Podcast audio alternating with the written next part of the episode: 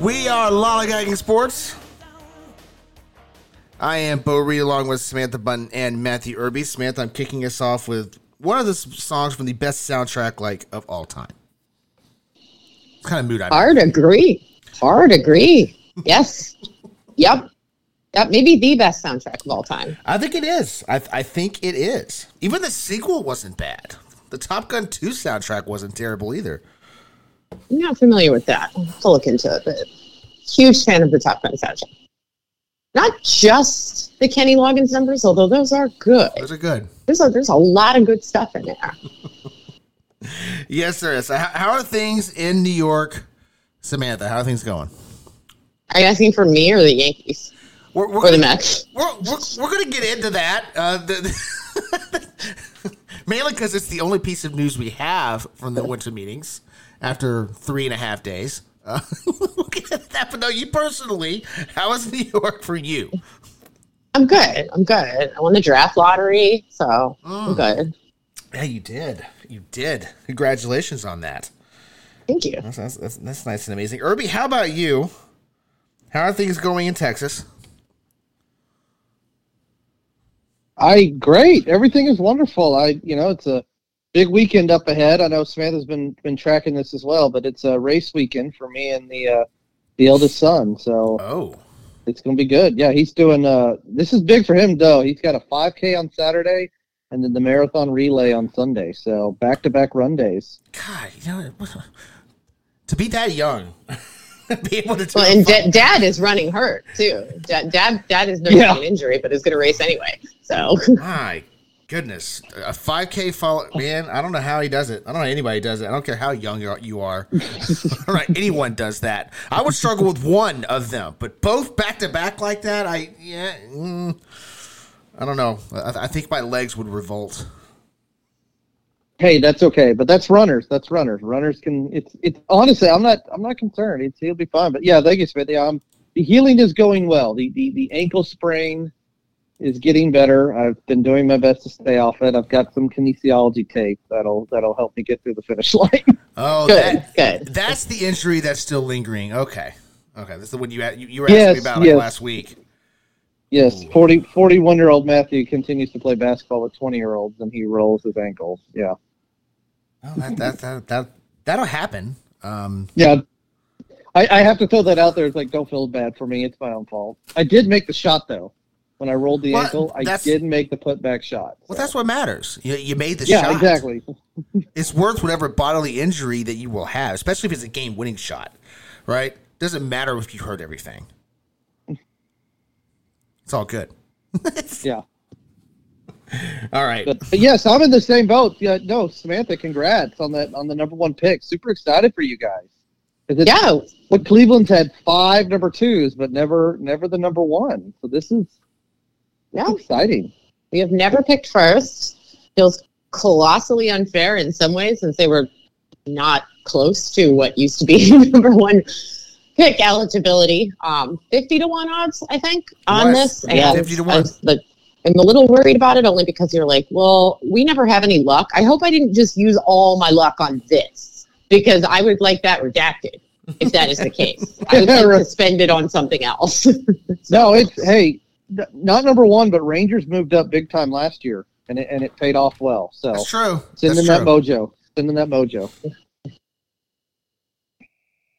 Yeah, that's true. It did, in fact, work out pretty well for the Rangers. All right.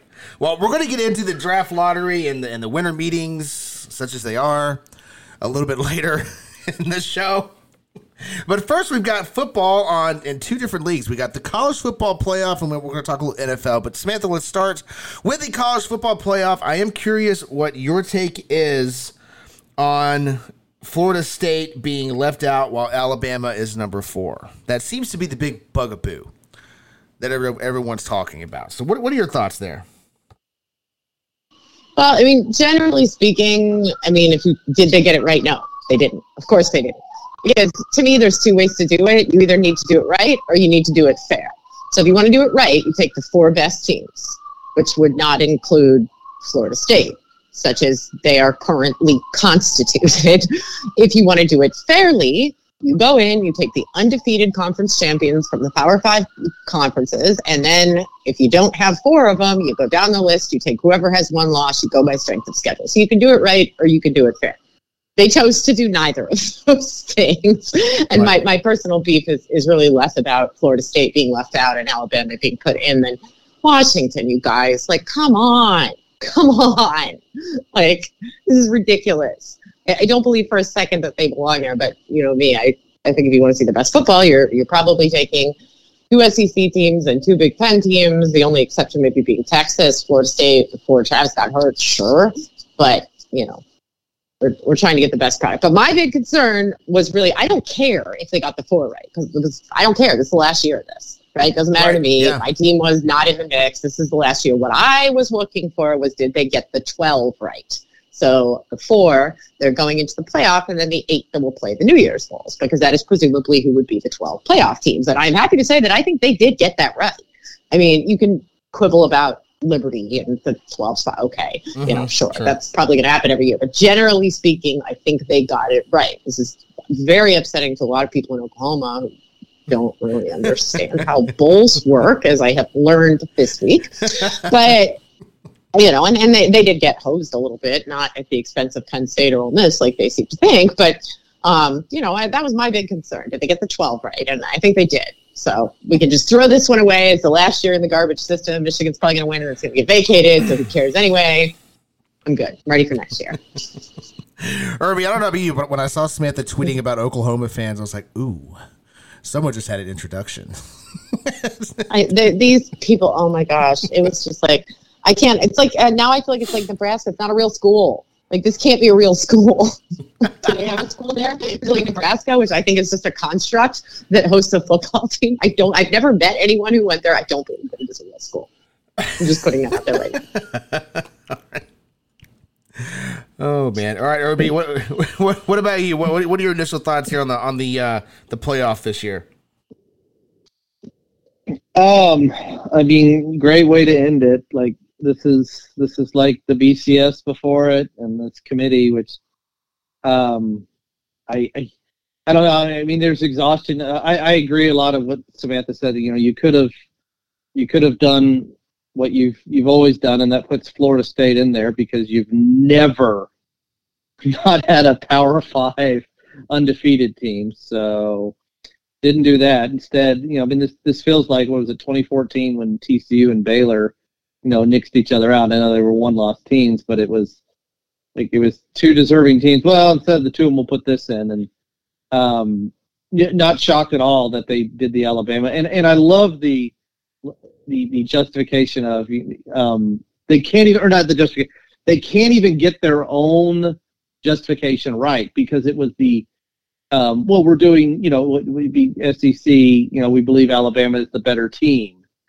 Okay, so you're doing so you're doing what you think is the best four, and you have Florida State at five, Georgia at six. Like even your own logic, you couldn't get right. Like in that situation, no, Georgia's better than you than Florida State. Mm-hmm. So right, wrong, better than Alabama too. Yeah. Well, yeah, that, that, that too. Yeah, I mean that's the. It's like I no, this is, You know, it, Samantha and I were talking a lot during this about you know we we we miss the the wonderful coach Mike Leach who had figured all this out before all these guys for decades, even before. And you know, it's sad that it took so long to get here. And then, and yeah, the 12 is right. We got the 12 right. Awesome, great. You know, I mean, it's it is the only league from, as Coach Leach, Coach Leach would say, you know, from E League rec softball all the way up through every frickin' sport out there. We finally get this. I mean, my gosh, even even the PGA figured it out and they and they went to more of a playoff format too before you know it was literally division one football is the last thing that finally figured out how to do this and and so it gets better um, i mean yeah two we, forever we were two and we went to four and that did improve things which is great but you know four is not enough it never was enough it was never you know and unfortunately this is how it ends um, a, a, a horrible ending, terrible ending, but that's you know what the committee deserved. the crazy thing about it is, is yeah, I mean, my gosh, if Georgia doesn't lose that game, um, are we doing the same thing here? It's like, is, is Texas in over Florida State, or would you just would they because you had the easy chicken out of like, all right, well, we got the four undefeated, boom, there we go. Mm-hmm. So I, I mean, whatever. It's it's over with. We move on. We move forward. You know, fair. I I, I love how many people say that to me. Say, well, this isn't fair. When the hell has this ever been fair? Yeah, right. Yeah, there was never a moment in mm-hmm. college football was fairness a consideration. For a while, the the the betterment of student athletes was a consideration, but that's no longer the case. This is this is about lining pockets mm-hmm. as, as easy as possible. But whatever, it's it's it's it's happening. We've got our four teams. Uh, we've actually got some really good games, um, even though Michigan. I know that you know they're hating that, but um, but yeah, like last thing is uh, Smith. Yeah, the twelve is right. Um, the Liberty in there for SMU. wasn't a big fan of that, but whatever. Uh, but I do love that the smaller conferences down there will get one of the teams. Mm-hmm. Um, so yeah, here we go. It's it's I don't know. It's almost over with, but we got two good games ahead of us, and potentially a third a, national championship that should be entertaining. Um, and then also an Orange Bowl of who gives a crap? Florida State, Georgia. My gosh. yeah, yeah, watching those coaches the next day. Uh, I forget which network they were on, but they were they were interviewing both of them, and, and, both of them just looked pissed off to be talking about being in the Orange Bowl. You know, I remember back when the Orange Bowl used to be awesome. Like, oh man, we're going to the Orange Bowl. Not now because it's not you know it's not a, it's not a playoff site, but a consolation game. yeah, you know it is, but you know the, I think I think what bugs me. You know, you're sitting there and you're, and you're saying that you can't afford to stay in because their quarterback got hurt, which I do think that's a legitimate argument to be made. I mean, the whole the whole flaw in this system is we have a we have a committee that's picking four teams as opposed to what their performance on the field dictating which four teams are in. That's where we're at with this. But while I do think that that is a that is a, a, an argument you could make that Florida State losing their quarterback means that that you know you really can't put them in. I don't put Alabama in ahead of them. I would rather watch that Florida State defense go to war than anything Alabama's bringing to the table. But we're not going to see that now. We'll, we'll see it in the Orange Bowl maybe if they show up and play. But I, I think you when you when you pay attention to one key player the quarterback position is the key player. I'm not saying it's not, but when you pay attention to that, Samantha, and that's what you're that's what you're focusing on, you make a mistake like this because it's it's there's, another 51 whatever the roster size is in college football. I actually don't know. it's 50, 51, 52, whatever, whatever that is. You still have that team that went undefeated, and to leave them out, it just it it's. I understand all these different X factors and all these different you know things you're looking at it still doesn't feel right. Well, I mean, I think it's part of the problem is they've never dis- defined whether the goal of this was to have the four best teams or the four teams that deserve to be there. Because that's a different question, right? And everybody always feels slighted when they deserved to be there. And that's the situation with Florida State. They absolutely deserve to go.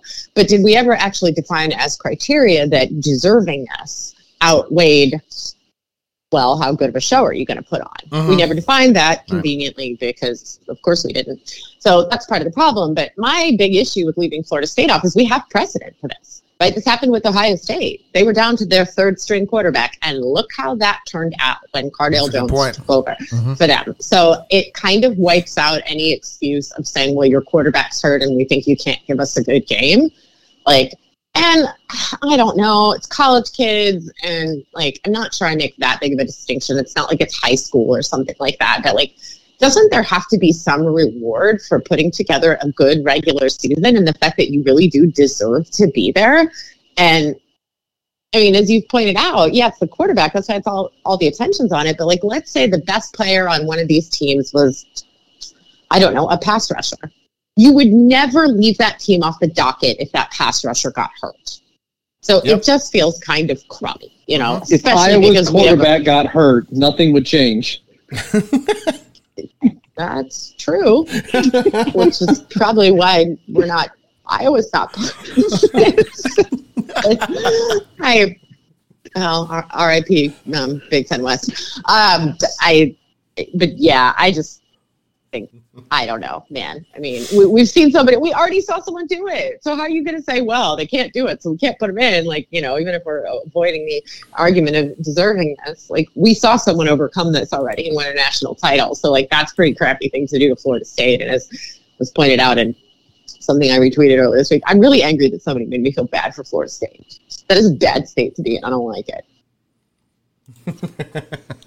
also, I don't care because my team's out of it. I'm just I'm getting ready for the 12 when when I will too will be included in all of this. So I really don't care. I'm just sitting here like chaos goblining, like I'm gonna watch you all eat each other alive. This is great.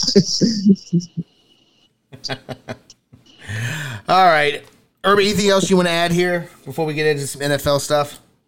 Well, yeah, I'm doing the opposite as, as a as a diehard Longhorn fan. I'm also kind of keeping my head down, like, yeah, we're in, so I'm just gonna shut up. I'm doing the same thing. January first. I'm not saying a word. I'm not. I'm not well, tweeting about it. I'm not. I'm just. Yeah. I'm like, uh, you know what? I'm just gonna wait, and then maybe maybe all the backlash will be directed yeah. elsewhere come game time. you know, I'm in the same boat. Oh boy! All right, Samantha, how about you? Anything else you want to add here? No, but I did notice the Texas fans were really quiet, which I think is smart. You know, it's like, no, man, I'm just yes. gonna stay out of this unless you guys destroy each other. Just gonna stay out of the way. Like, I mean, in a way, like, like I keep saying, I don't care. Like, I mean, this this podcast doesn't is happy with how this turned out, right? Yeah. Because like you guys got in, and like my team wasn't really part of that. I just wanted to make sure we were in that twelve because that's what would sort of set the tone for next year. Like, man, I don't care. Like, sorry, Florida State, I'm gonna cry a lot of tears for you. Like, bummer, man. Like, we're good, we're good. L- lollygagging is fine. yeah, Def- definitely doing the what is it? The Homer Simpson meme where he just disappears into the head. Yeah, yeah. Mm-hmm. See y'all January 1st. oh boy. All right. Uh, let's move on to uh, the the NFL, which I mean, from what I've told been told is the professional ranks, but sometimes I just don't know. I just is it really? Because college football seems like it might be. Uh, Samantha, th- this is too good of a story to pass up. So let's talk about Zach Wilson and the Jets because what I find very interesting here Everyone in the world knows that Zach Wilson should not be starting this football game on Sunday. Everyone knows that. Even Zach Wilson, who has said he doesn't think it's the right move for him to be starting this game. And what do the Jets do? They're going to start Zach Wilson. The guy is literally telling you that he shouldn't start, and they're starting him anyway. This is Jet. This is the Jets. This is why they lose. It's not bad luck. It's not a curse. It's bad decision making. Oh, absolutely. Yeah. This is, you have to look in the mirror and be like, I did this. I did this. Mm-hmm. Like, yeah, Aaron Rodgers got hurt. That was unfortunate. This, like, you are 100% in control of this. And you chose to do it anyway. And I just, you guys, I'm so out on Robert Saleh. Like, I just, the comments yeah. on this, it's just like, can you imagine, like, and this, this happens a lot in football. And I hate it because when somebody does this in the NFL, it's that, you know, it's he's our quarterback until he's not. And then we're all just going to pretend that that never happened. And then when he becomes the quarterback again, it's like, oh, yeah, no. I mean, Saul literally said this was our plan all along, which we all know is a lie. He just stood right there and said it. And nobody did anything about it. Like I'm longing for the like ridiculous accountability that is required in baseball, where like if you, a manager, were to say, well, we're going to give him about 25% of the playing time in this platoon at the beginning of the season, and you got halfway through the season and somebody was like, well, we did the math. And it turns out he's only getting 17% of the playing time. Yet he's performing well. Explain yourself. Mm-hmm. And that manager would have to sit there and explain himself. Mm-hmm. Like we don't have that kind of accountability in the NFL because everybody just hides behind if you're a coach, I'm God, and if you're a player, yeah. oh, I'm too fragile. I can't talk to the media. Oh, the media will twist me. It's absolutely ridiculous. but yeah, this is a Jets problem. This is a Robert Saleh problem. They did this to themselves. I feel bad for Zach Wilson, who I now hope sleeps with Robert Saleh's mom because this is the new revenge, right? And like this is ridiculous. Yes. like I feel bad for him. And you know, Aaron Rodgers is on the Pat McAfee show, like trashing them, which like I mean, I hate saying this, but he's right. Like he should never be doing this. And if I were them, I would want to sever all ties with him because like I cannot believe this guy thinks that he should go on and criticize his own team while he is out. with an injury, like just unbelievable. But he's also not wrong. That's the thing. Like Aaron Rodgers is wrong about a lot of things, but mm-hmm. he's not wrong about this. He should never have said it publicly, but he is not wrong. Well, I mean, when you share that many opinions about that many subjects, you're gonna get right every now and then. True. I mean, if you just always pick the most combative, like shit stirring opinion, every once in a while it's going to be right. Like, yeah. so, congratulations, Aaron Rodgers wins the week for the Jets. what a mess. Is, is Zach Wilson a free agent? Like, is this? Well, he's, I mean, it'll be. He's going to turn. They'll turn down his. They're not going to pick up his fifth year option. So okay, so yeah, he's going to go somewhere you else. say that, but it's the Jets. it's also true. I, true, true. Yeah, I, I, I, can see it playing out this way. You know, Zach Wilson has a horrible game, had a horrible close of the season, threatens to sue the Jets for, for, for jeopardizing his free agency status. So the Jets, in, in response, pick up the fifth option. There, there is a path to this. And it, it's so like exactly the kind of like legal insanity that the NFL would get into. Yes. All right, Irby, how about you? What do you what do you have here for uh, for Zach Wilson starting this week with the Jets? I I mean, sure, why not? Like I I'm I'm the same. You know, I've, I've never been a big Zach Wilson fan. I called this bust you know, back when we, we, we were talking about this draft year. It's just this is not a good pick. It's not a good, you know, you just see all the different things about him. These are red flags, and everybody has a red flag. But when the red flags have red flags, that's a that's an issue. And and so none of this is that surprising. But yeah, at the same time, I you know, it's kind of being put into a terrible spot, and it's going to backfire horribly. Like I yeah, I know this is this is not wise. It doesn't make sense. There's there's plenty plenty of players out there that you can go pick up uh, and throw in this situation. And Zach needs to, I, but he's fired up. So you know, hey, that's what we're hearing, right? He's fired up. Like, okay, well that doesn't mean he's going to do. I no, this is but this is Jets. This is the Padres of the NFL. Maybe he was just fired up on Fireball. It is cold up there. Yeah. oh boy! All right, Samantha. Anything else here on on on on Zach Wilson and the Jets before we move on? No, it's like Florida State, man. I feel bad for Zach Wilson now. Thanks a lot, everybody. Yeah, God, you know that, that, that was kind of like the running joke is like, how dare you make me feel bad for Florida State? I feel like that applies to Zach Wilson too. Like, how dare you make me feel bad for this guy? It is. I mean, I weirdly am less offended by Zach Wilson than I am by Florida State. I don't even dislike Florida State. I just think it's a ridiculous thing to feel sorry for, you know. But like, I, I don't know, man. I wanted Zach Wilson to be just good enough to stick around, and now they're going to ruin his life. They've already ruined his life, but it's the Jets. I mean, this is, this is what they do. It's what, they, what do. they, do. It's just it. Okay. All right. Uh, so let's flip, let, let's flip the script here. Uh, so I think it was made very clear Sunday afternoon and Sunday evening as, as as the game went on. I think it was made pretty damn clear who the best team in the NFC is. And that's of course the San Francisco 49ers. Arguably, and I mean, I mean, I'm not even sure it's an argument at this point, the best team in football. But let's let's flip it over to the AFC because the AFC has gotten rather interesting, right? You know, the the Chiefs had not lost four. You've got the Dolphins with what a three game lead in the AFC East. Um, that looks like it's going to be wrapped up soon. And you got the Ravens with a, a, a two game lead in the North, if if if I remember correctly on those. Right. So, but who's the best here, Samantha? Let, us start with you. Who, who do you think is the top team in the AFC? Well, can I start by saying that I'm not completely convinced that San Francisco is the best team in the NFC? Sure. I, they, they probably are but like I'm not out yet on Philadelphia and Dallas. I mean, I'm kind of out on Dallas because Mike McCarthy will Mike McCarthy something, but like uh, Mike McCarthy aside, like I'm not out on Philly and Dallas at all. Like right now, yeah, San Francisco looks the best. I'm not convinced that they are overall the best team in the NFL, NFC. They probably are. They're probably the best team in the NFL, mm-hmm. but I'm not 100% willing to say that yet. Okay. As far as the AFC goes, it's definitely not the Chiefs.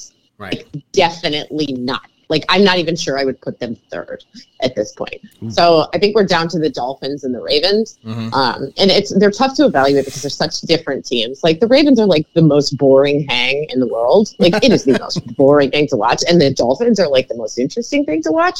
So it's a little tough. I don't particularly like either one, so I have no bias here. I'm not fond of either of these teams. Um, for very different reasons. Although I do really like Mike McDaniel, so I, I would like to see him do well. But um, I don't know. I see. I the Dolphins are the shinier object, Mm-hmm. but I'm not sure. I think they're like the technically better team of the two. But we have another problem, which is that Baltimore has like a playoff choker problem, right? Right. And Miami's kind of an unknown in that way, at least as they're currently constituted. So, like, does that make a difference then? Like, does it really even matter who the best team is? Maybe not. You know, It may maybe not. not. But No, it's it's not the Chiefs. I will, I will put that out there. It is absolutely not the Chiefs. All right, Irby, same question to you. Who, who do you think the, the top team is in the AFC?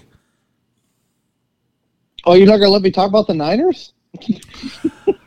You know what? I mean, sure, you can. Samantha did. Um, okay. I it's, it's, It's okay. it's only fair. um, We're not at, we're not at risk of going too long on the show tonight, so or this week. So yeah, go ahead. uh, Go ahead. I- Stick your chest out. Hey, no, I, I just I am. I, I, I man, I I think my highlight of that was boy that that that Philly crowd cleared out quick. Woo, man, did they clear out of that stadium fast? Mm, yeah, yeah. Starting with a security guard. Yeah. Ooh, there we go. but uh AFC, ah, league. Okay, so I'm not convinced on either of those teams. I, I agree with what you say, Dolphins, Ravens. It is it is those two. Um it's, as much as my horribleness from a few years ago wants to go, Jaguars, here they come. Like no, but that Trevor Lawrence injury still hurts my ankle. Um Yeah. Ravens, like like this Okay, no, let me do Dolphins first. Dolphins first. So so with with Miami, sure, this is a team that can put up 70 points and usually we say that in a in a you know metaphorical reason, but they actually did. But this is a team that struggles against good teams and you know, I mean, I they got beat up by the Bills this year. They got beat up by the Eagles this year. Um they, and I know they lost the game in Kansas City, but there was a really good game over in Germany. So it's I I need to see them beat somebody good first. It's the only thing, and unfortunately, we don't have that until uh, was it Christmas Eve when they play the Cowboys. Um, they'll get that again, and, and and they do have a nice little run there at the end, getting them Baltimore still on their schedule, and they've got to play Buffalo again. So it's a great tune-up for Miami, who will be a playoff team. You know that's that's what's going to bode really well for Miami. Is this is a playoff team? They will make the postseason Mhm. and they will have three games against playoff worthy opponents uh, going into the end of the or as the regular season ends as we go into the postseason. So great way to go into January football that way. But Mhm. Baltimore, okay, so the Ravens, like, doesn't this like it ends up being Baltimore because it's so boring, because it's just so uh and and and agree, there's the the issues they've had in the past in the postseason and being a postseason choker and all that, but like because it's boring, because it's just there, like it's gonna end up being Baltimore, right? Like this is what happens. This is a Baltimore Ravens team that does this. They just hang around. It's like the St. Louis Cardinals. They just hang around and they're always there. So I don't know. I I haven't I will admit I have not watched as many Ravens games this season as maybe I should have or whatnot, but I very intrigued to see what this team can do. Uh, they've got some wonderful matches as well. I mentioned the Miami. They've still got they play the 49ers on Christmas uh, what is it, Christmas night. Oh wow. Yeah, Open some- up your presents, eat a lot of food, and then Christmas night we get to watch Niners Ravens. So that could be an entertain, entertaining game there. For some reason, I thought that was this week. I knew No, no, that, no. Niners have got Seahawks. I, knew- I knew that game was coming. I just for some reason thought it was this week. No. soon enough. Soon enough. Soon enough. But but yeah, I it's down to Baltimore and Miami for me because I 100% agree. Kansas City, no. Kansas City will make the postseason. Kansas City will win a playoff game, but they will not go deep. Like this feels like the the Aaron Rodgers led Green Bay Packers, where it's like, look at the points they can put up. Yeah, but they haven't done it against anything good. And man, there's some major issues out there. And hmm Kansas City. Well, and teams are figuring out. You just if you slow down Taylor Swift's boyfriend, there's nothing they can do. It's fair. No, look, I, I, absolutely agree with both of you. Um, it's it's definitely not any any team from the AFC South. Uh, it's it's not the Chiefs. Uh, I do think it's Dolphins. Ravens. What, what I find interesting about these two, their wards are. It's almost like their wards are the same, Samantha, because they get both offensively put up points very quickly, very quickly. They they can score points and do it fast. They got a defense that at times will look lights out. You can't get anything on them and then at other times they blow big second half leads. Like, like it's it's it's I, it's just weird that they both seem to have the same flaws, and it makes me wonder if they do meet. Let let's say this this we, we just take this all the way down, and they end up meeting in that AFC Championship game, be it in Miami or Baltimore. That's what it's going to come down to: is which one ha- which one has their flaws show up that day, and that's going to be the one that loses. Like so, it's almost like they're one A and one B because of that. Yeah, and I think, you know, I mean, you know, Irby, you said they play each other before the end of the regular season, but I don't know, unless somebody just destroys somebody in that, I don't know that that really tells us anything, right? You know, if somebody beats somebody by a margin of, like, let's say less than 10 points, I'm not super convinced that that is a repeatable result. Yeah, so, particularly with what you're saying, though, you know, if you're saying we have a lot of the same strengths and a lot of the same weaknesses, then it's football. So remember, there's some luck involved some of it will come down to who's healthy and who's not. So I don't know that we can necessarily look at that game and say, okay, well, this is how it's going to go a second time. And we talk a lot on the show about how hard it is to beat somebody three times when you face someone in your own division in the postseason. But I also think we don't learn a lot, especially this year. The NFL's chaos, right? Like teams just lose ridiculous games they shouldn't lose. So like, who knows if that means anything at all about who will go on to be the better team, and also what are the odds they even meet at the end of all of this? Like, Right. I mean, when when is that gone? How how we thought it would go? Like certainly not most of the time.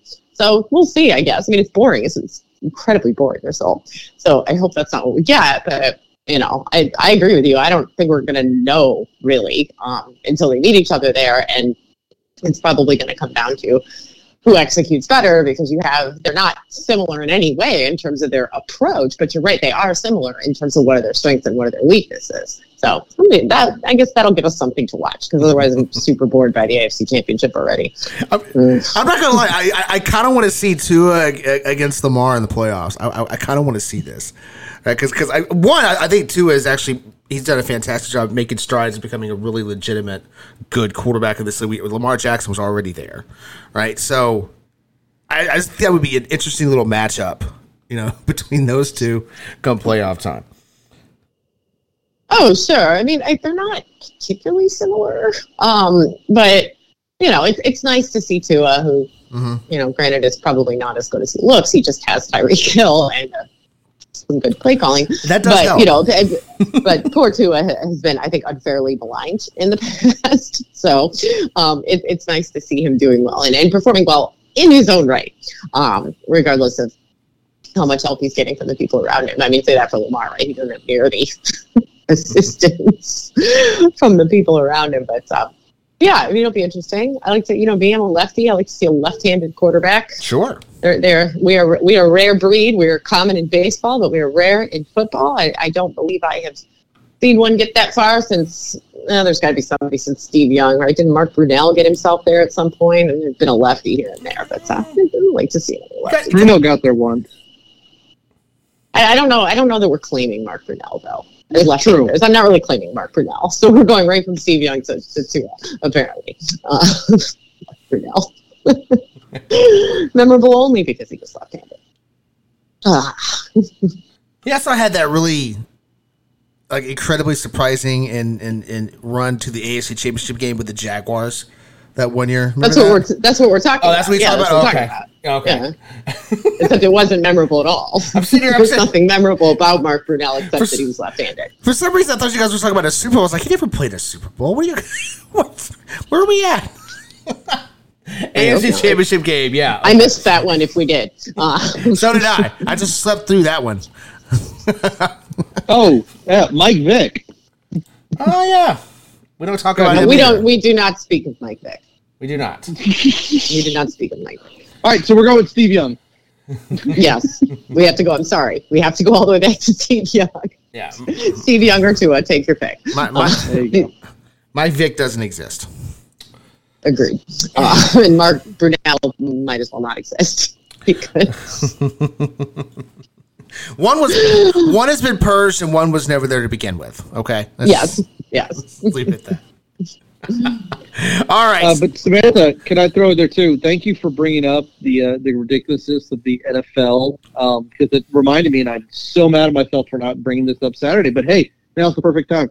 Did you know that last Saturday was our three year anniversary of this show correctly predicting football team beating the undefeated Pittsburgh Steelers?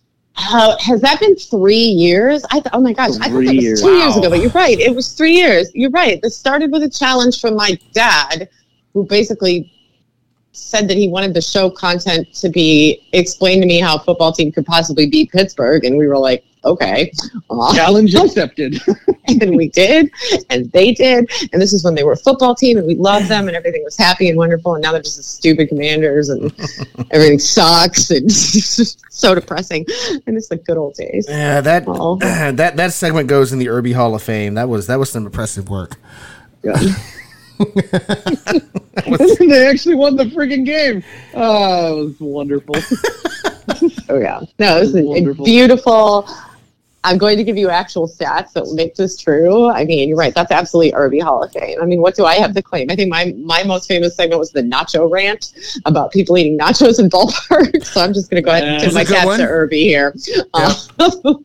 It, it, you know, but we're going to tip our cap to the person who actually did homework um, for their Hall of Fame. We can't. well, we can't call it homework if you enjoy it. I mean, come on. It's, it's at that point. It's it's it's. I don't know what you call it, but it's not homework.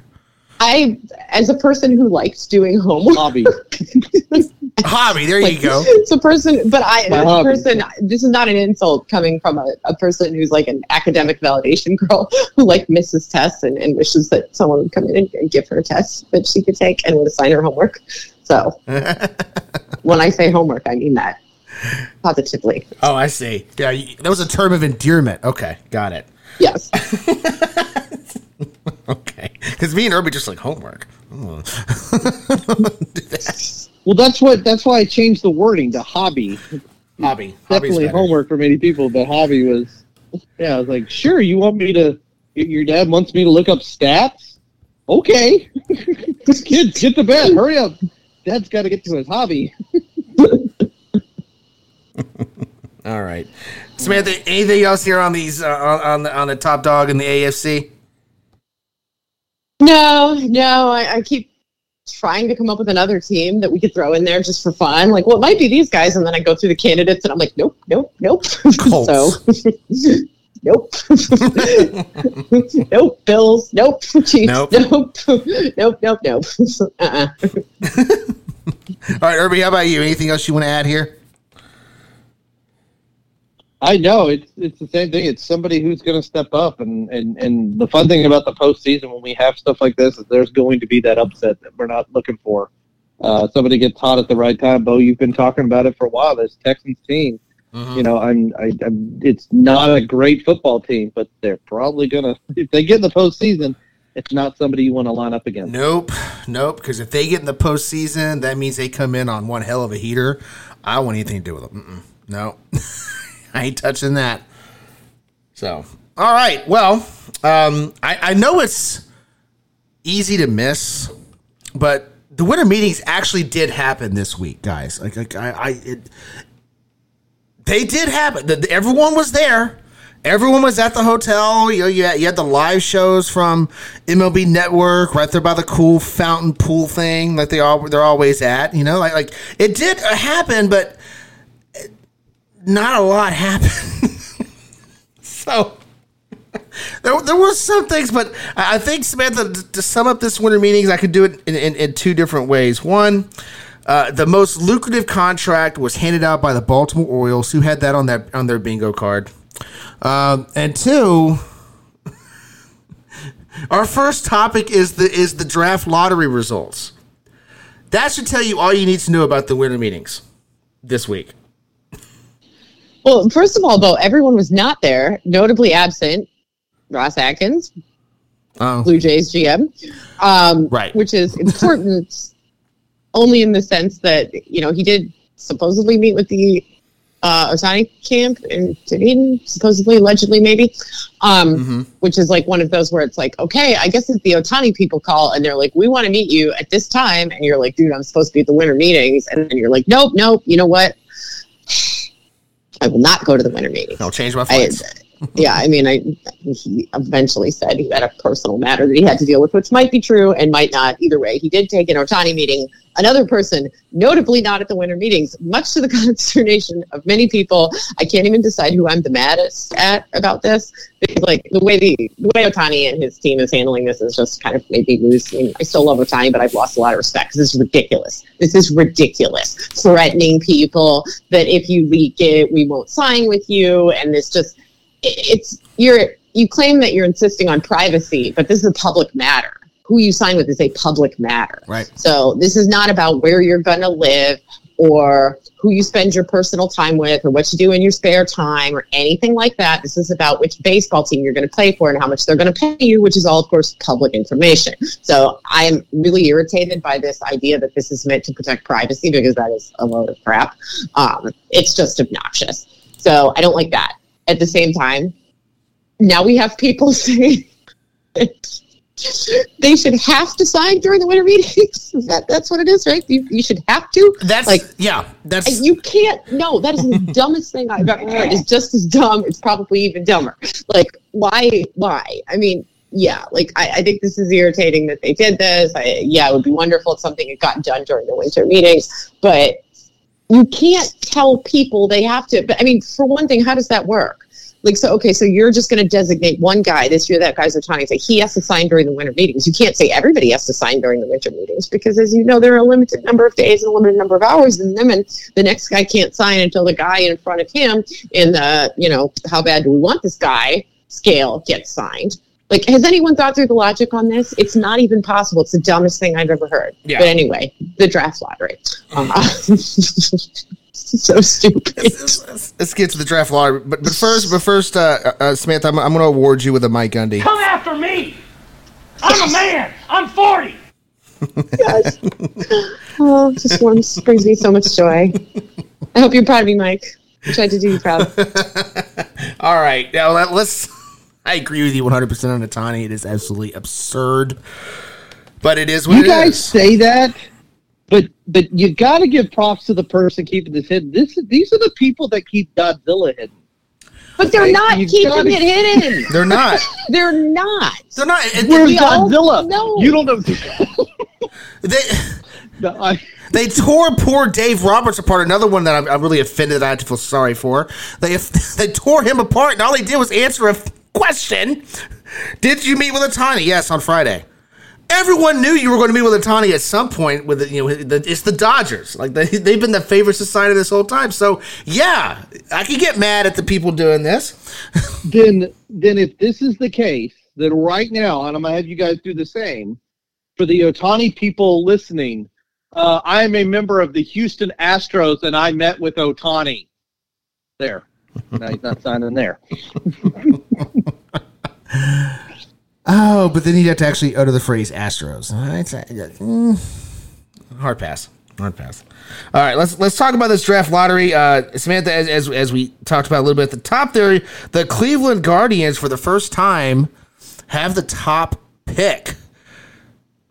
And what, what's interesting they had 50 to 1 odds and the the team that with that had the worst record the washington nationals are picking 10th so right well they were ineligible for the first pick oh the the nationals were not eligible for it cleveland was actually number two in all of this but the nationals were not eligible to receive the first pick this year so that's why they got bumped oh. um but yeah 50 to 1 odds um nor, nor were they there. second and I guess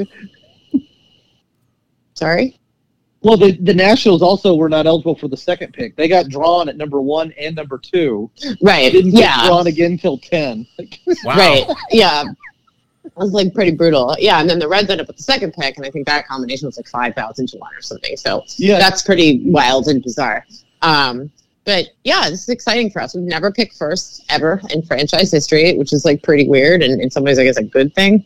Um, and if you have to, if you're going to pick first, this is the way to do it, right? Don't be bad enough to pick first and then get to pick first and like vault over teams that are worse than you anyway. So I like it. Um, I like it because I won. I don't know if I'd like it if I were like the worst team in baseball and I got vaulted by a team that was like a, you know, also ran for a division championship for most of the season. That kind of sucks. Um, but I'm actually okay with the system. I under, you know, the the reason that they did this and the way that they set this up, I think is probably pretty workable. And just to be clear, because a lot of people seem confused about this, they cannot trade the pick. You can only trade competitive balance picks. You cannot trade the pick. So just wanted to say that a couple times since there seems to be a lot of confusion. We'll clear up another bit of business as well, which also seems to be confusing some people about the Guardians and what they will do with this pick. They actually spend over slot. In fact, they were less yep. than $3,000 away from having a pick penalty this year, last year. So for it's a bad day for all the Dolan's cheap people, which you know, like yes, we all wish they would spend more money, but like let's be realistic about what's really going on here. And like they're going to make their pick because they have to, and they are certainly going to. You know, I had mentioned I had some signability concerns about that, but what I meant by that is like I don't think you should be going after a high school player here. Um, not they're not going to pay the slot, so yikes. Uh, well, you know what? You know what I like about it, and, and, this is what this is year two, right? Of the draft lottery. I, am not missing a year, am I? This is year two. Correct. Yeah. Correct. Correct. Yes. Yeah. I, th- I think what we've seen the first two years already is, is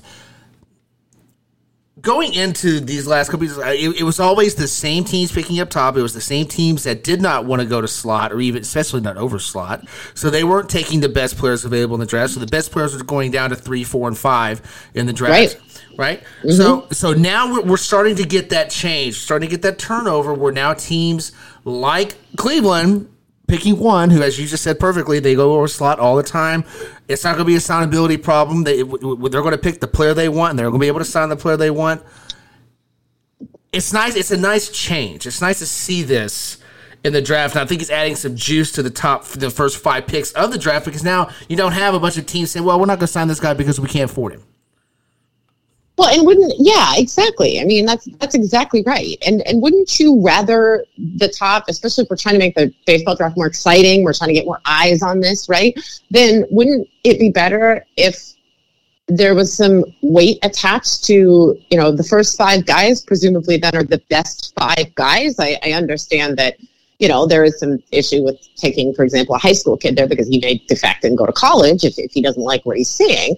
But overall, we're much more likely under this new format to see the five best players instead of getting the you know Pittsburgh Pirates treatment or whatever it's going to be. You know, in this particular instance where somebody, you know, or in some cases three or four somebody's in the top 5 mm-hmm. basically sit there and it's like, well, you know, we're not willing to pay for that guy, so we're going to pass on that guy and that guy and that guy. So the three best players sit on the board. And they take some guy because they know he'll sign some call, you know, Henry Davis, Henry Davis. mm-hmm. Oh, oh, good. I'm, I'm glad to see the back of that. Yeah, yeah, yeah, yeah. Irby, how about you? What are, what are your thoughts here on the uh, on the lottery? Oh, love it! Absolutely love this. It it it helps with the tanking, which is you know not as big of a concern with baseball because it's it's done differently than other sports. But yeah, it doesn't guarantee that you're down there, and um, I Hundred percent agree. I mean, I'm I'm tired of. I mean, golly, it's funny you, you mentioned the Pirates. I'm looking at the A's too. Like the A's in both years have actually moved their their their draft position. The lottery's worked in the opposite way. They've they've gotten they've drafted later than where they were initially slotted. However, with how the A's operate, they probably love that. Oh, sweet, less money. We don't have to spend as much.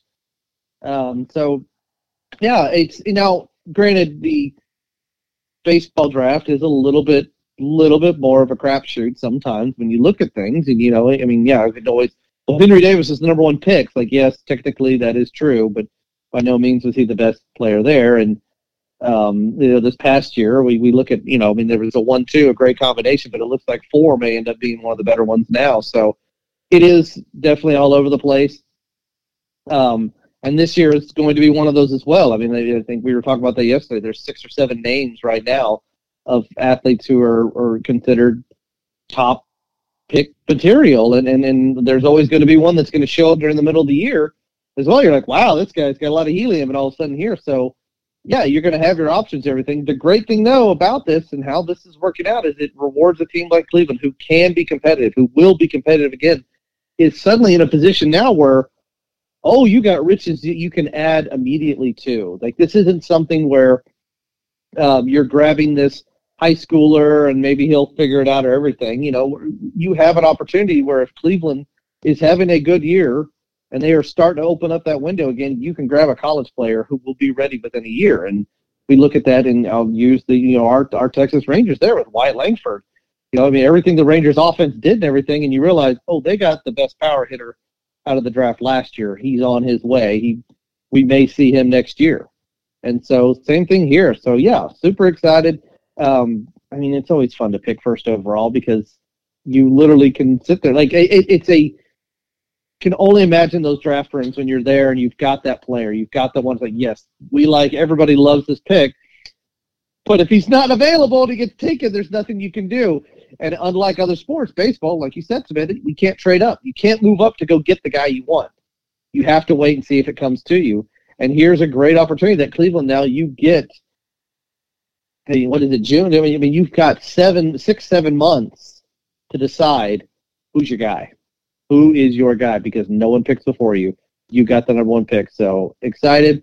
Hope they do well. Hope it's a, uh, you know, I mean, we were all joking about it. Uh, maybe you get the fun name, Travis Bazzana. Bazzana. I mean, Samantha, you got to you got to draft him just because of his name.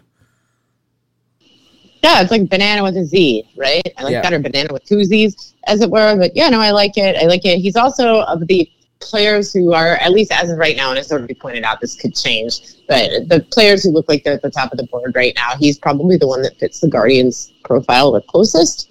I mean, it will be interesting to see if the Guardians dare to do something slightly different um, because they have an opportunity they've never had before. And, you know, as you were pointing out, if you're a team that's in your competitive window now, I mean, the Guardians are probably the favorite to win their division next year because Minnesota's taken a step back and, like, I'm not going to buy Detroit until I actually see it. So Cleveland, without all the injuries that they suffered this year, as much as they're still going to be kind of mediocre in terms of the whole baseball landscape, they're probably the favorite to win the division. So you're highly motivated to, within the framework of this rebuild, the Jose Ramirez contract, however you want to look at it, to get somebody who can move quickly through the system. So you're really talking about going after sort of the top of the top and somebody who looks something close to finish, which probably means a hitter also. So, you know, our addiction to California college pitchers is probably going to have to end here. Um, but, uh, but there are some good candidates, and I think it just depends on how far outside of their normal profile the Guardians are willing to go, whether we're talking about the type of hitter that we're looking at, or just the Guardians and their sort of bizarre pickiness about the types of person um, that they bring in. Which, for the record, I, I, don't actually disagree with what they do, but it will be interesting to see if they're willing to step a bit outside of that because they have a very unique opportunity here. All right, Irby, anything else you want to add to that? No, no, it's it's the the weirdness that I have. It's Samantha. You got to live the fun through Bo and I in the postseason run, so I'm going to be just as excited come draft day, living through you. Dude, no. Who you going to take? Who you going to take? No. No, no, the draft is not my Super Bowl. I'm not doing that. No, I'm not saying it's a Super Bowl. No, it's that's for me. I'm going to be. No, no, no. You can get excited for me next year in the postseason if it's my team. No, no, no. I don't want this with the guy that you the draft. with the guy that was. You think he's going to move real quick? Real quick. okay. we have to talk about this Soto trade, possible trade, not quite done yet, um, before we go. So let's dive into this.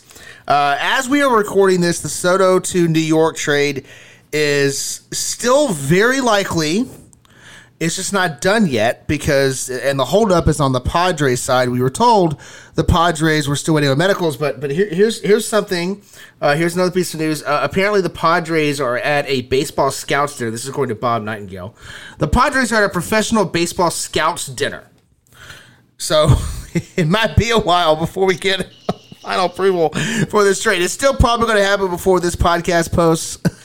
But just so you know, we're talking about it at a time when the trade is not done. But apparently, the Yankees, Samantha, are sending five prospects to the Padres in exchange for Soto. One of those, one of those players going to the Padres is not Verdugo, so that looks to be their outfield along with Aaron Judge. Um, what are your thoughts here? What do you think? So let's start here. So the Padres had to schedule a dinner with a bunch of scouts so that they could find someone who could read the medical reports for them That's what it sounds like. on the players coming back from the Yankees because they don't know how to read a medical report. Right? That's where we're at on this, just to be- clear about that piece of it. Okay, so there's that. Um, the Yankees have basically cleaned their farm system out of pitching or had it cleaned out for them. Uh, a number of pitchers in this trade, pitchers going back to Boston in the trade for Alex Verdugo, and several pitchers lost in the Rule 5 today. So I guess the strategy is oh, this is the same strategy they always use. We're going to hit 10,000 home runs. And when the pitching, maybe, I don't know. We'll worry about it later, right? Because that's worked so well for them. It's great until everyone gets hurt. It's great. Um, Mhm. so, yeah, I'm not sure I love this for either team, mostly because the Padres, I mean, the Yankees, do they even know what they're getting? Like, the Yankees could have handed them literally anything, and I don't know if they would know the difference. So, the Yankees are probably fleecing them from that perspective. From the Yankees' perspective, I guess it's like, yeah, if you can sign Soto to a long term deal, 100%, absolutely. Of course, you do it. It's probably a small price to pay. But, like, what if he doesn't like it there? What if he hates it? What if he's out there and he's like, you know, I just don't like the vibes here. I don't want to play here. There's nothing you can do. you're just out of luck. There's a lot to give up for one year, so you better be darn sure that you're going to re-sign him. Which at this point, I I don't know that we have any guarantees of anything like that. I know the Yankees people always think, well, everybody wants to be a Yankee, but guess what? Right. Everybody doesn't want to be a Yankee, and I maybe Juan Soto wants to be a Yankee. I don't know. I've never asked him, but um, the the arrogance of thinking, well, we'll sign him. You have to be careful with that. That is not necessarily true, especially after he goes through his first slump there and he gets his first taste of the proverbial Bronx cheer. I, you know, I I did rather enjoy this random tweet I saw earlier this afternoon, uh, uh, where apparently the the the guy that actually signed Soto just happened to say, you know, just, just happened to say, happened to toss it out there that Juan Soto loves New York. okay. Okay, Yeah. sure, pal. Yeah. Sure. a Uh, lot of people love New York who don't want to live there and who don't want to play for the Yankees. Uh-huh. Mm-hmm. But no, I um, I absolutely agree with you. That's a lot to give up for one year, especially when that one year is pr- it very well could be it. I mean, I mean, Irby. Yeah, it's the Yankees, and the, and the the Yankees almost lost Aaron Judge to the Arson Giants last year. It is the one year anniversary of that, by the way. Yeah, let's say, one, one year year anniversary of Arson Judge. So So if this Yankees- Soto deal falls apart, it's going to be freaking hilarious. Yes, it will. but I mean, this it, it's also like, like for me that there, there's just a little bit. It's that Yankee arrogance that we really haven't seen much of since since the boss left us, right? Like it hasn't been the true Yankee arrogance. No, no. In terms of like signing, we can sign whoever the hell we want. I mean, I don't know. Um, I talk. Trust me, I, I live in New York. That no, that has not changed. It is- Okay. Then then it's still the Yankee arrogance, right? That okay, well, it's fine. We can deal what's left of our farm system because we'll be able to sign him long term, which very well may may happen. Very well might. But if it doesn't, you just you just finished off your farm. Your major league team didn't even make the playoffs last year. Juan Soto's I don't think is going to move the needle that much to get you there. So maybe you want to keep hanging on to some of those pieces of your farm. If nothing else, Irby, to have something to trade at the deadline for things you need at the big league level. The idea that this roster is perfect is ludicrous. Oh no, that's but but it that's they're left-handed hitters, so and they're outfielders, so it's gonna work, right? That's Yeah. all the Sure. logic in the world you need. They're left-handed hitters and the outfielder. I love the whole New York thing we all were saying too about you know Juan Soto loves and all this, and like Samantha's a great point about what you know what happens if he doesn't like everything, and I'm thinking the same thing. Like what we kind of were talking about earlier. Like what happens the first time that like a chair or a ball is thrown at his teammate Alex Verdugo? What the crap, man? I don't want to be here. Like it's yeah, lot to give up. Yankees. I mean, yeah, sure. You've gone from uh, one outfielder to three outfielders, if everybody can stay healthy, um, and and two more left-handed, you know, bats. Great, awesome. This is this is this is good for the now. But how many times have we seen this in sports, especially baseball? That now, in the in the meantime, you've given up a rotation. Now, not all of these players in these trades, these pitchers in these trades, were going to be starting pitching rotation, but the mere fact that I can say that is ridiculous. How much pitching you've given up, how much youth, how much how many resources in this farm you've given up. I don't love it at all because it positions yourself. You know, we, we I've seen this. You positioned yourself now that this has to work. This team here has to work because you don't have the trade capability.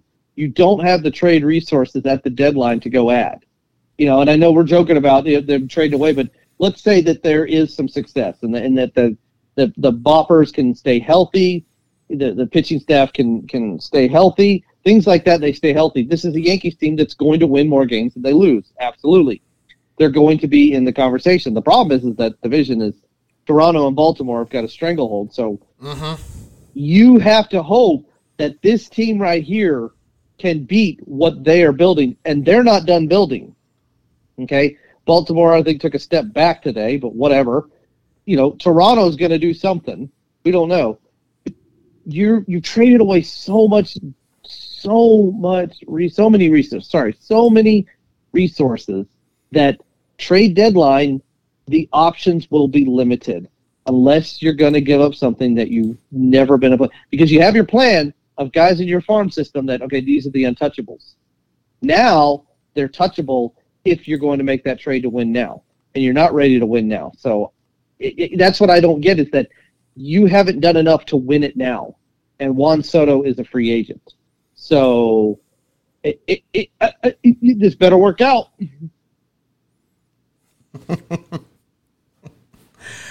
I'm not optimistic, Samantha. I, I, I'm just, I'm just not.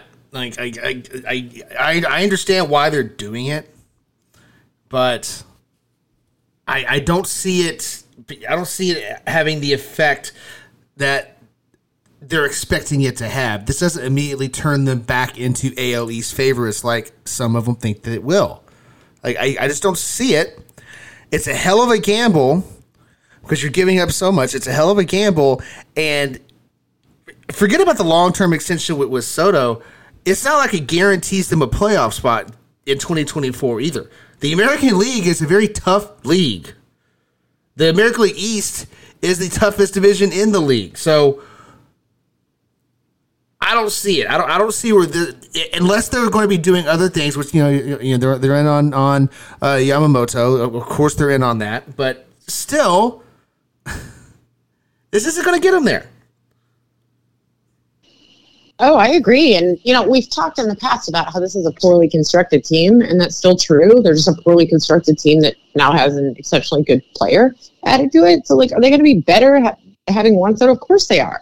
But, like, what are the odds that, like, you want to play the odds that everybody there stays healthy? Because we're not talking about, like, a season where all these guys who are normally very consistently healthy and can play the bulk of the regular season just happen to have like freak injuries happen to them. You're talking about people who get hurt all the time, every single year, and now suddenly this is going to be the year where they don't get hurt. Like, why would that be true? Like, it won't be. What happened to them last year was not catastrophic bad luck. It was how this team goes. Mm-hmm. So I don't think there's any assuming or or even hoping this team's going to stay healthy because the, the chances of that are, are very very poor. And as you've pointed out, you know, like the American League is very tough. And their own division, I mean, I, I, guess you can you can play the game of if they're healthy, are they as good as Toronto and Baltimore? Yeah, but are they going to be healthy? Doubt it. And they have fired all their bullets, so you better continue to spend in free agency because you're going to have a really hard time at the trade deadline. It's going to be difficult to acquire anything when you've sold your farm, especially because the, one of the best things that you can deal at a trade deadline to a seller is pitching prospects, right? And you don't have any more of those anymore. Like, do they even have any? Are there any pitchers left in the Yankees farm system? I'm kind of kidding.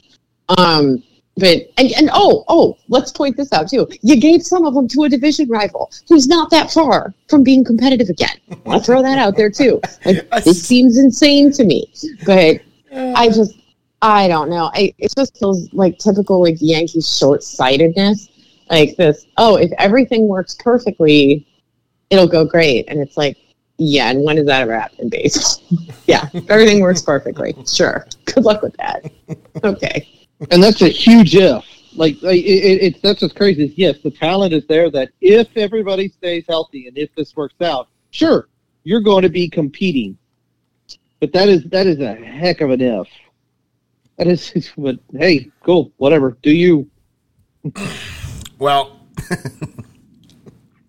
this trade could absolutely still fall apart. So, uh, of course, who knows? Nobody knows. I'm starting to think we're gonna we're gonna get Ohtani's decision before we get the Soto deal figured out. But either way, that's where we're at. Samantha, any last words on this or the winter meetings as a whole? Uh, it was a flop. Honestly, it was a flop. Right, winter meetings, kind of a bummer. We we didn't expect Ohtani, but we did think we were going to see some like you know B grade free agents signed and perhaps more than one trade. So disappointing winter meetings. Kind of a bummer.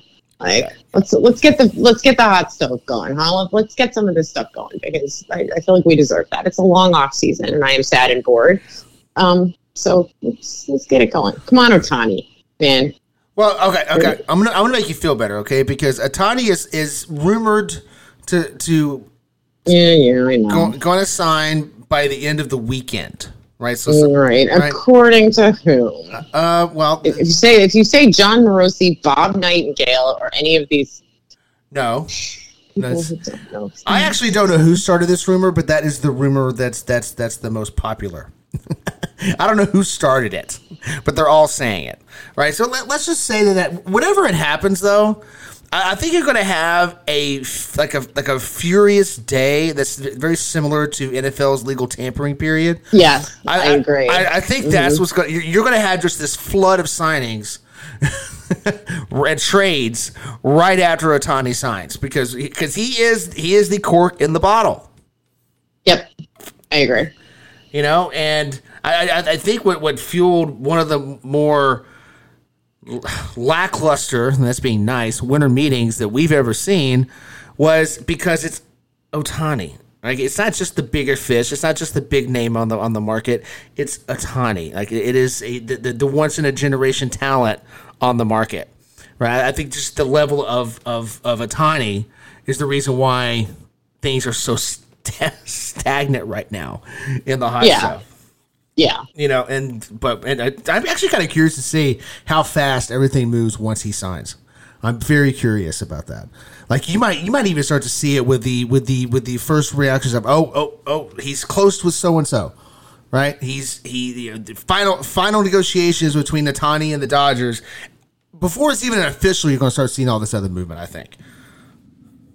Oh, sure. Or if we do see somebody signed before him and they go to a place like Toronto, then we have our answer. We know who was out of the sweepstakes, right? right. Even if we don't know who won sure. it, we know who's out. Yeah. So if we see a pivot like that, that'll be interesting too. We'll be able to start eliminating contenders. So that's also a possibility. So yeah, yeah I think you're right. Yeah. All right, Irby, how about you? Any thoughts? Anything else you want to add here? I no, I'm just I'm with you guys, ready to get this thing going. You know, we we saw that I in the past. I mean, the the the, the Semien Seager got done a whole lot, you know, two weeks before the winter meeting. So we were hopeful. We didn't get anything. Um, you know, we've got kind of makes sense that it ends on a dinner before looking at medicals type of trade. So whatever, it's over. Let's start. Let's start this this hot stove up because uh, Christmas break's coming up and everybody, all baseball fans like new toys.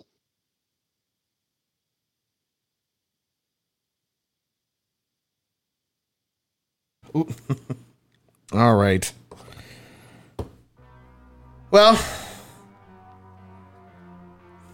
I think I, I think just in general, I'm ready to put the close the book on a really boring winter meetings. It was, it was just, that does not mean we have to come up with some really ridiculous rules to force players to sign. Okay, let's just get rid of that nonsense while we're at it. It's just a it was just a bummer of a winter meetings. We'll get them back next year. All right. Wherever you're listening to us at, give us a like on the show, subscribe to the show. That would help. Help us out with that with that algorithm. But for now, we're out of here. Until next week. Hmm. Well, the NFL's going. I don't recommend the in-season tournament for the NBA. Just watch sports in general. It might be good for you.